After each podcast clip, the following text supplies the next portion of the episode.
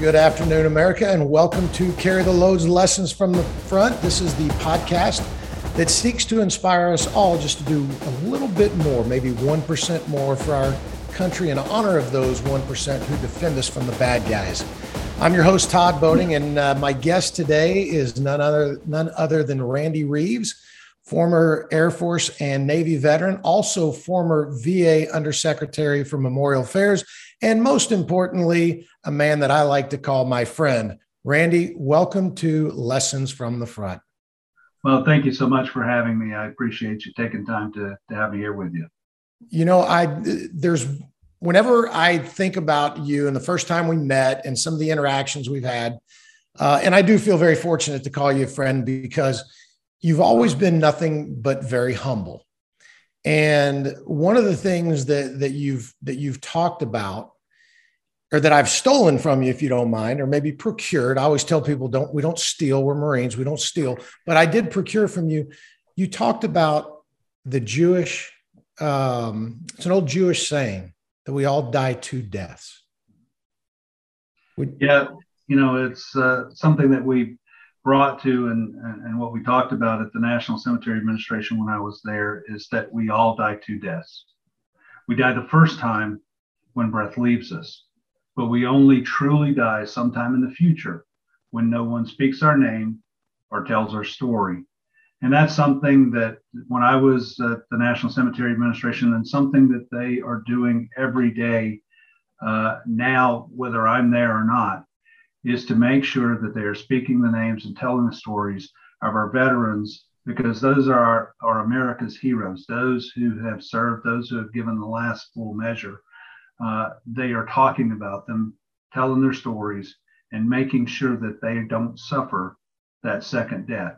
And that's something that I think is so important for America to remember and to do is to make sure that we never forget what our men and women in uniform have done for us. And that's why I am always so happy to uh, be associated with and work with Carry the Load because of your mission of never forgetting. Yeah, and and you know, again, when when I first heard you say that, I must have given that same talk dozens of times since, it, because it's so it's so appropriate. I mean, we've got so many individuals who live their life their full lives in this country and they don't leave a mark in any way. They don't have any family to pass on memories to. Um, they just kind of exist. And then we've got the opposite end of the spectrum where you know we've we've all seen the stories we've read the stories we've lived it for the past couple weeks. These young men and women who i mean all i think one was over the age of 30 uh, who who gave everything so that others had the opportunity to be free as they came out of Afghanistan. A lot of them barely into their 20s, and they didn't ever have an opportunity to leave their mark on this earth beyond that.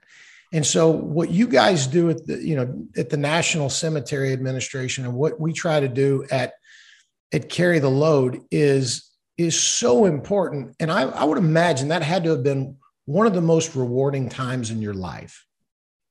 Uh, I think it would rival any other, you know, time in my life as as one of the most important and rewarding times, mainly because of the people I was able to interact with, and because of the stories that I was able to see and sometimes you know although you know in my own clumsy way to be able to tell about many of america's heroes whenever uh, i would travel around the country and, and do different events and and be at, at different uh, cemeteries and you know other va facilities uh, and that sort of thing. So absolutely.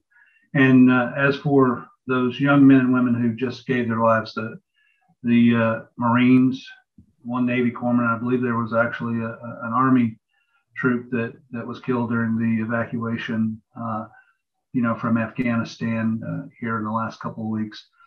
Uh, those are American heroes, and it boggles my mind. You know, it, it, you think about maybe how old we're getting or, or something. That those young people went and served and gave for something much greater than themselves. And they, many of them, weren't even born when 9 11 happened. We're about to come to that 20 year anniversary of 9 11, and they weren't even born, but they served in a war, uh, you know, in their own way and gave the last full measure, you know, to make sure, as you said, to make sure others were safe. That's, I tell you what, there are people sometimes and, and have been, you know, during my life, you know, they'll say something to the effect of, you know, we just don't raise them like we used to, or, or this generation, you know, is not like another generation. Uh, I am of the mind, and I, I that, and I know it's true that every generation in this country is the next greatest generation. And we're seeing the next generation right now serving and taking care of this country. I couldn't agree with you more. Um, and it's, it's, you know, I've kind of heard it said before that, um, you know, kids are pretty resilient. It's, it's the parents that screw it up. It's the adults that cause the problems. Um, and it reflects on the kids because you know the, these kids now they're they're every bit as tough they're every bit as knowledgeable um, i mean they have youtube. They know what has gone on in afghanistan and iraq for the last 20 years. There's no denying it.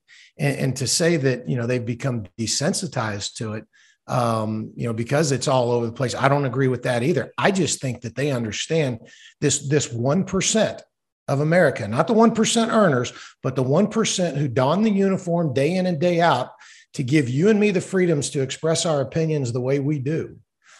Those, those kids, they know and they have a choice and they choose good. And, but that, that's got to be an impact to the next generation of veterans. I mean, what we just saw and you know like we've talked about we th- this is not political but it's it's real what they dealt with and experienced and what what we all watched on the TV and what some people are politicizing it's going to impact the the veteran community. It's going it, it has. I've seen people i've seen other veterans react to this in ways where i'm like that's not who you are. I mean it's it's really gotten personal for people. Well, it's I think you know the word personal I think is is is a good word to to use, Todd, because people have given a great portion of their lives uh, serving in places like Afghanistan, you know, for the last 20 years.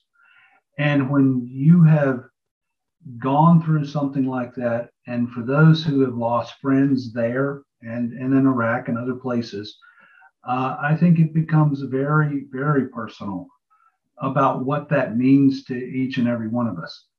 Uh, I don't want to see anyone forget the sacrifices of not only those young people who just gave their lives recently, but all of those who gave their lives in Afghanistan, Iraq, and, and, and, and all of our wars, frankly. But each of us, and I know I know you experienced this too.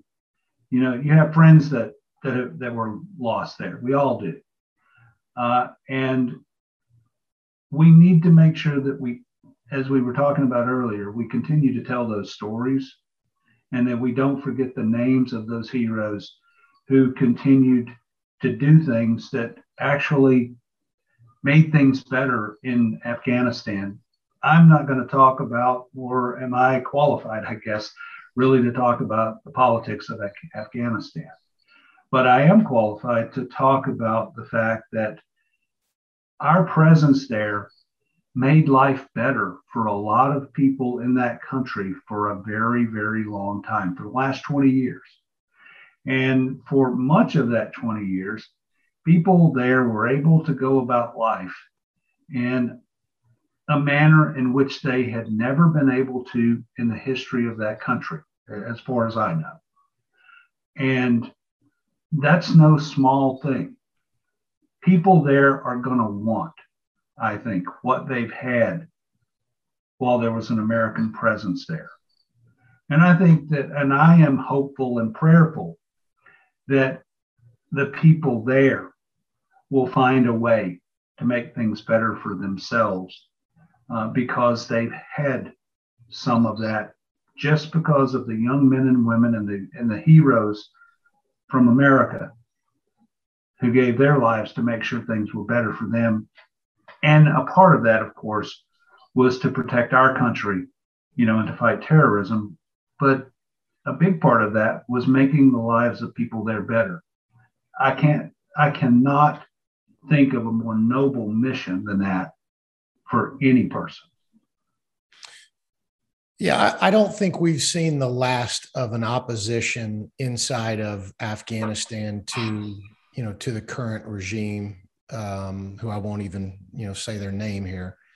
Um, but uh, you've you've experienced over the last 20 years of doing this, you have experienced a lot of um, well, I mean, let's just be honest. You've seen a lot of funerals, and you've seen some very young men and women laid to rest, and you've seen the toll that it takes on their families.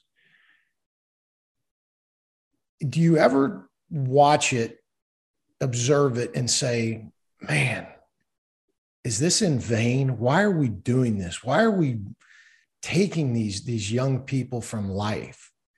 I mean, did it ever just, did you ever question the, the good that we were trying to do as a country as you were watching this?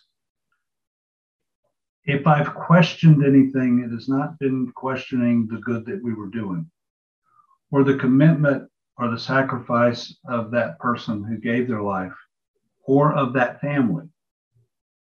The things when I have observed a young person being laid to rest, and the thoughts that I have is, my God, what could that young person have get have been had they been able to have the rest of their life? That's what I've always questioned. Because, you know, when you go to war and when you are one of the lucky ones that come back, you will always question what if that person had had the opportunities to live a life, have a family, and contribute back here in America like I've had the opportunity to do, or like you've had the opportunity to do. I've never questioned whether or not we were doing the right thing. And I've never questioned the service and sacrifice of those who gave their lives. I've always questioned what if they would have been able to live a full life? What could they have done? I've always felt, you know, even though people do great and heroic things during, military service, I have seen so many people in so many walks of life who have contributed so much and so much more after they left military service than they did even when they were in the service and even when they did those great things that, that many of them did because of the foundation that that military service built and provided for them to go on and to contribute to their community, their state, our country. That's what I've always questioned. What could they have done? That's a that's a that's a phenomenal answer um, that I was not expecting. You know, because it's it, it really is easy to say. You know, yeah, it it it makes you question the validity of the mission. It makes you question. I mean, you know, we we saw a Marine Corps officer very recently, you know, go viral, you know, doing that very thing. Um, and I, I wish it was it was an interesting.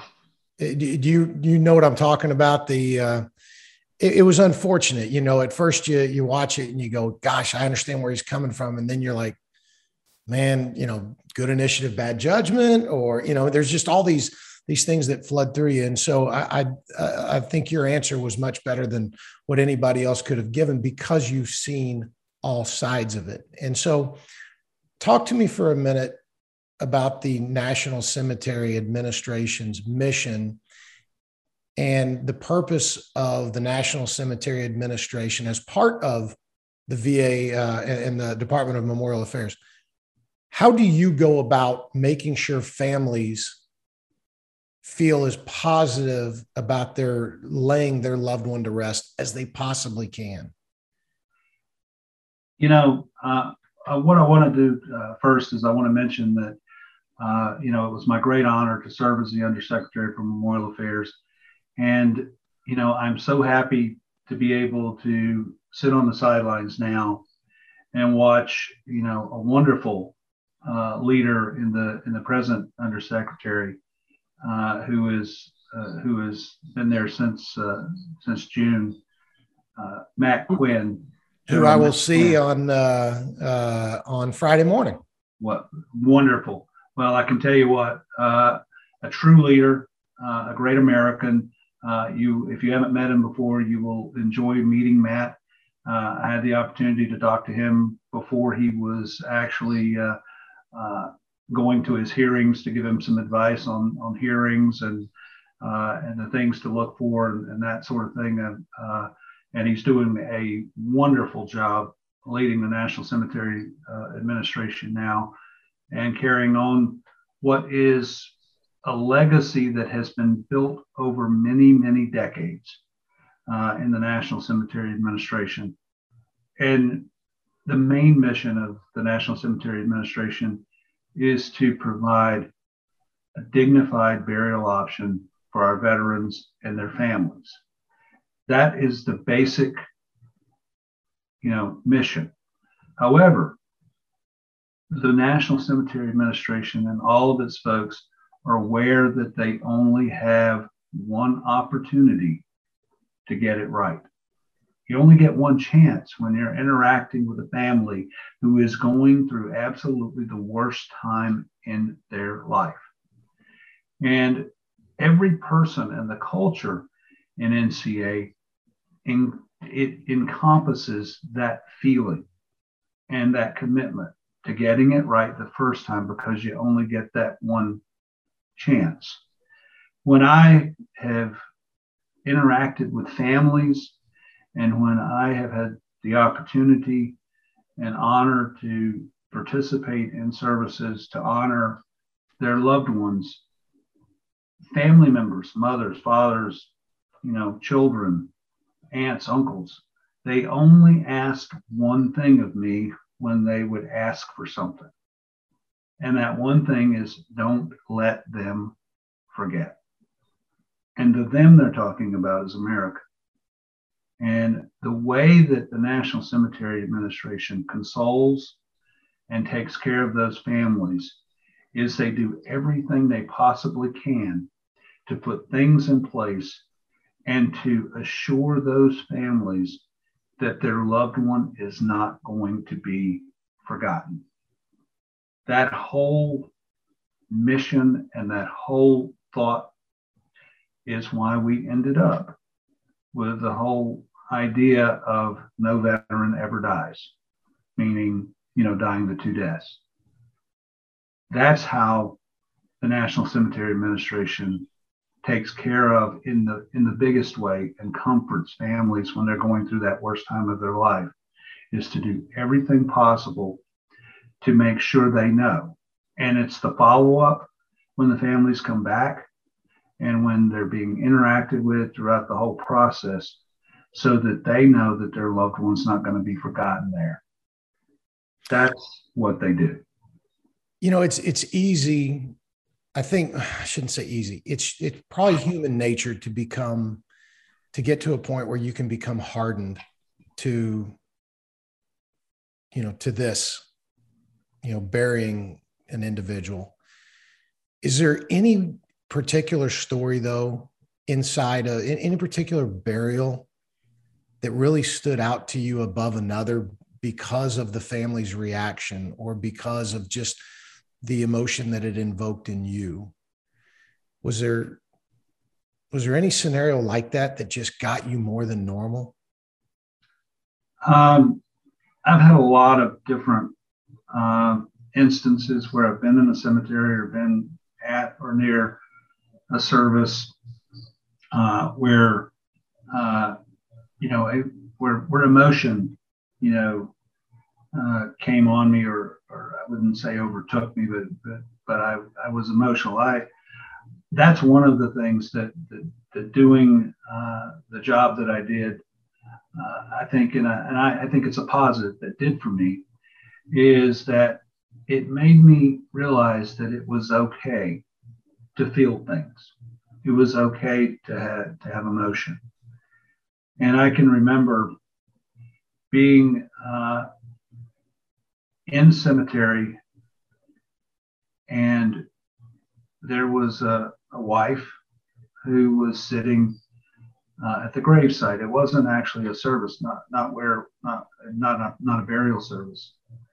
And I found out that you know she came to that uh, cemetery pretty much you know at least once weekly, and she would sit uh, and visit at the headstone. Uh, and I always tried to give people respect and distance if if they need it. And I asked, I asked one of the, and I was the undersecretary, and I asked one of the cemetery staff if, if they knew her and would it be okay, eh, you know, if I walked out into the section, you know, and just told her how much I appreciated, uh, you know, the service uh, of, you know, of her loved one, of her husband. And they said, oh yeah, she she's here, and, and that that would be fine. And I walked out, and she saw me coming and uh, stood up and and I just sent her, you know, I, I said, I want to tell you how much I appreciate the service and sacrifice of your husband. It was somebody that actually died in Iraq, uh, and tell you how much you know he means to our country, and tell you uh, that I personally uh, am in awe of families that make that take the time to make sure that their loved one is remembered. And I was it was obvious to me that's something that she did. And she looked at me and she said, You know, I'm proud of you too. And it had not been that long since you know this particular uh, military member you know had been had passed okay? And that struck me that a person who had given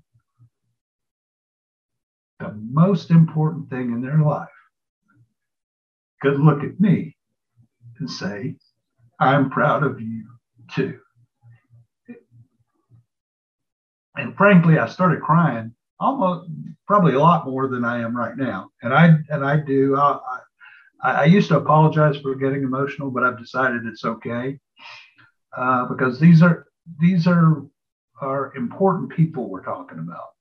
And you know, if if it's okay to get emotional when we think about them, but that little gesture of that family member of that spouse, you know, taking time to also tell me that she was proud of the work we were doing meant the world to me. And it was obvious to me that it meant something to her that someone took the time to step out there and say thank you.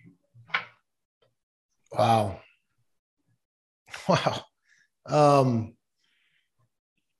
I mean, that kind of humility that she showed is is really the kind of humility that that we talk about. And and it's it's what makes the world a better place. It's what makes us all better. And and yet here she is. She gives she sa- she gives her husband to us for us. He doesn't know us. She didn't know you but she saw what you were doing in his honor. And she said she's proud of you that's that's strong. That is strong. So, speaking of humility, because again, that is one of the, the that is one of the words that I always apply to you uh, when I've uh, when I've referenced you, because you had to be humble in that in that position. They couldn't put, you know, some narcissistic individual in charge of, of you know, the livelihood of, of uh, those who are left behind. Where, where did you get that humility? I mean, was it something that you just always had, or did you, you know, was there something that happened to you while serving in the military that that just that made you realize, hey, it ain't about me? Um, uh, actually, Todd, I've never realized that I was very humble, but uh, but thank you for saying that. You are. Um, the uh, um, the truth of the matter is is that uh, I realized a uh, fairly long time ago uh, that uh, I am uh, completely imperfect. I make a I make a lot of mistakes and always have, but it makes me feel better about all that and all those mistakes that I have made and, and make when I am able to do something to serve someone else. Um, an important lesson I learned, and I learned this in the military. Because, uh, uh, you know, when I went in the military, I was a bright eyed kid who thought he knew everything, you know, as, as a young enlisted guy. Um, but I, I did learn over the years that you are not defined by your worst day.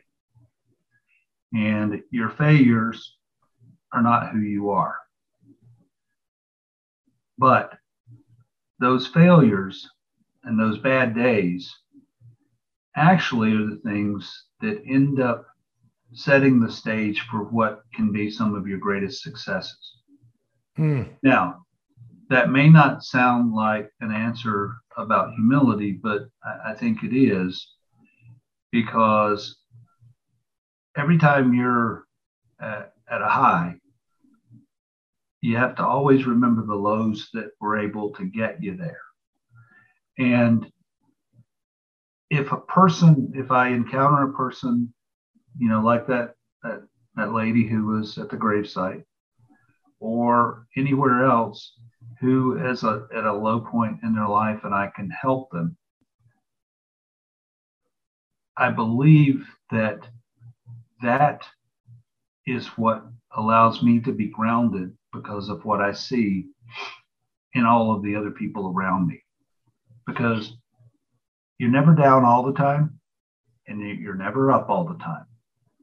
And each and every human being goes through life experiencing exactly the same things, maybe not in exactly the same way. Maybe you were a Marine, I was a sailor, maybe someone else was a businessman or, or whatever, but we all get knocked down. And well, and, and we, we, all make mistakes. I mean, exactly. we, we let you know. You, you pointed it out. We're we're human beings, and and so, you know, you you were you were telling me the you know you're telling us all the story a, a few minutes ago uh, about you know approaching this woman in her time of grief. Now she turned the tables on you, obviously, but you you told me before about a, a similar situation where you you didn't react the same way, where where there was there was someone who needed you at, at a at a point in their life, and you didn't pick up on it at that time. Am, am I am I am I getting that right? Yeah, you are, and uh, and that that one is is always one that's very difficult for me to talk about, but it's one that I have have become able uh, more able to talk about uh, and something that I, you know, have carried for many, many years and will carry for with me for the rest of my life. Uh, in my first command, uh, uh young young 04 command, I had a command chief. His name was Rick Tate, and he was primarily the person who was responsible for my success in command. you know, anybody that doesn't think they're senior enlisted uh, you know, are the people that uh, carry them on their shoulders. You know, when when you're uh, in a leadership position, then they don't they they need to rethink that. But Rick and I had left that command where we were at, and uh, we were both in ships. I was uh, XO of a of a cruiser, and he had gone to serve in a in a frigate, and I was uh, in my ship in, in the yards, uh, you know, uh, having in dry dock, having having work done, and he came down the pier and came to see me, uh, and as all XOs are, uh, you know, as the second in command, I was pretty busy, and I didn't have time to see him that day, but uh, he was getting close to retirement. You know, or at least I thought I didn't have time to see him, and I should have made time no matter what but I didn't didn't see him after that, and uh, he retired not that long after that, uh, with uh, 26 years in the Navy, uh, and then I found out not long after that that he had committed suicide, that he had. Uh, uh, because he was retiring and his career in the Navy was over, he thought his life was over, and, he ended up committing suicide. and you know, the only thing I could ever think after that is, well, what if uh, he had he had needed me at that time, and I could have done or said something or helped him in some way that would have made a difference, uh, and and and what if he were still here? What if he would have been able to enjoy uh, that retirement that was coming instead of thinking that that was the end? Uh, and because of that, uh, I try my best to spend time with people when they ask for my time uh, because you, you never know what small, you know, thing or gesture uh, that you do for, you know, with or for a person may make a real difference, you know, in their life.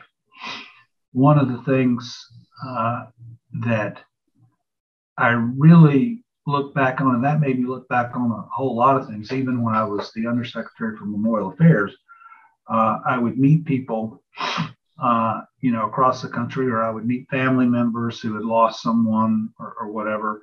And I can remember being at events, uh, and I would see pictures of, uh, of young service members who had been killed in action or, or died, you know, during you know Afghanistan, Iraq, uh, or whatever uh, and I'm I'm really good at remembering faces. I hardly ever forget a face, uh, but I'm terrible with names. Uh, and I can remember a couple of instances where you know I met family members. Uh, one mother in in particular, uh, you know, I her son's picture was there, and I said, you know, and she was standing within earshot, and I said, you know, I don't, I didn't know that who he was, but I remember him coming to my headquarters. Uh, you know, and I remember, uh, I rem- I remember him, and you know, I thought, you know, I really wish I would have actually interacted with him because I didn't know at the time. I didn't know who he was. He was, you know, a guy coming through my my headquarters, and that mother heard me and she said, "Oh, well, you knew him." And I said, Well, ma'am, I met him. And I remember from seeing his picture, and I, you know, and I, and I remember that he was a very pleasant young man. And that's all I could say. But you know what? That small interaction and remembering that I had seen that face meant the world to that mother. Imagine how much it would have meant to that mother if I would have taken a little bit of time. So thinking back about Chief Tate and that time makes me remember every time I didn't take a few minutes. So I try to take a few minutes when I interact with people. I, I, I didn't realize until just now. We've had a couple of stories similar to this and you know here we are a, a group of of of people who serve others but yet we hold ourselves accountable in a way that others don't about being there for other people. We had a story nate cavender air force pilot and i would encourage people to go look for that episode. Same thing. His biggest regret is that he didn't ask a young soldier who was escorting a casket home what is your friend's name? to personalize it. And so it's it's an interesting approach that you're talking about, Randy, and thank you very much for sharing it. Uh, I can see that that it still is very emotional for you, mm-hmm. um, but you know that's uh, I think again that's just a testament to who you are. So thank you for that. Well, and I appreciate that, and uh, I've learned with veterans and active duty uh, what the two most important questions are uh, over this time if I meet a veteran, and it doesn't matter where where I meet them, I always try to ask them where they served. And as you know, that evokes the stories and the conversation. And the person, more times than not, will tell you, and they'll tell you about themselves. And if you meet an active duty person, you always ask them where they're from, and they'll tell you. And they'll tell you where they went to high school, and they'll tell you where they played football or whatever they did. But you got to take time to just ask a little question. Where are you because, from? Go because ahead. people they remember how you make them feel. Exactly. Exactly. And so, you know, to that degree, you're from Mississippi, if I'm not mistaken. Yes. And you joined the Air Force before you went into the Navy. Now, did the did the Navy draw you from the Air Force or did the Air Force push you to the Navy? Be careful how you answer this question, sir. You're on the air. Well, you know, uh, I am proud to have served in the Air Force and also in the Navy. And um, I actually ended up going in the Air Force uh, pretty much right out of high school. But, you know, uh, I, I, told you that, uh, you know, your, your failures are sometimes the things that set up your greatest successes. Uh, I was a fairly talented athlete, but I didn't do anything at all uh, to develop, you know, the skills that I had. And I could have done well in school, but and I did okay in school, but I did what I needed to do to get by. So I wasn't ready to go to college, and I didn't have any scholarships waiting for me. So frankly, you know, going in the military was the choice that I had because I didn't have one, I didn't have money for college. But the Air Force allowed me to go to, to college uh, during the time that I was in the Air Force. And then the Navy offered me a commission, uh, you know, after I'd gone to college. And I was able to go to sea, and, and it was really uh, somewhat uh, inviting to me, or, or, uh, or, or I felt that that would be a great path for me because it was a path to command. Uh, and uh, that's basically how I ended up. Actually, I I originally went you know went in the Air Force with dreams of you know being a you know being a pilot and learning to fly, and I ended up learning to fly. It just wasn't in the Air Force. Uh, but I was, uh, but I was a surface warfare officer in the Navy. I don't want anybody to think I was a naval aviator. I, I would never wear brown shoes. But well played, sir. Well played but uh, th- that's really how I ended up in both the Air Force uh, and the Navy, and I am proud of both of those services and uh, and what they both did for me. Uh, if it hadn't been for the Air Force, I would have never gotten an education, and if it had not uh, been for the Navy, I would not have had the opportunity that I had to serve in the places that I served. Uh, and actually see all the places that, that I've seen around the world. So uh, I have no regrets in that regard. So, in all, let's see, you came in out of high school uh, at the age of 18. How many years in total service did you give our great nation to include your time in the government? Uh, let's see. Well, uh, 40 years. 40 uh, years. Yeah, 27 years uh, uh, on active duty. Then I, I, I served in the state government in Mississippi. I was the executive director uh, of the State Veterans Affairs Board. I was director of Veterans Affairs for many uh, for for Mississippi, uh, and then served uh, uh, as the undersecretary for Memorial Affairs. So when I left uh, this past January from my position as the undersecretary, I had a little over 40 years of total serve, government service. Well, 40 years is just way more than the average American. And I know that service is in your blood. So I'm sure you're taking a little time off. At least I hope you are. Like we talked about, I know you just went through some uh, some personal surgeries and and health, but like I said earlier, you look great. And um, I know that you're not just going to sit on the sidelines. So what are you going to be doing? How are you going to continue to serve this great nation? Because I know you you'll probably continue to do that. Well, I will. Uh, I'm actually doing some advisory work even now. Uh, mostly uh, people calling me, not me calling a lot of people, you know, right now. Uh, but uh, soon, uh, when when I get back to, you know, to 100% and going at full speed, you will you will find me somewhere serving veterans again, probably in the next few months. you know, in a little more uh, maybe not full time, but a little but more of a full time capacity. But and uh, I'm serving on a couple of advisory boards and that kind of stuff. But it, it's all veteran uh, focused. Uh, that's that's who I am. That's what my life is about. Uh, so if I can serve those who have served and their families, I will forever be happy. Well, you know that at Carry the Load, our call to action is in our tagline, which is "Who are you carrying?" And I love the call uh, to action because it's it's way more than a statement; it's a question, which drives uh, which drives the thinking cap more than anything. So, Randy Reeves, who are you carrying? I am today carrying the families of our fallen. I forever will carry Rick Tate, and I will forever carry Robert Heath, who was my command chief. We lost him. He was 36 years old.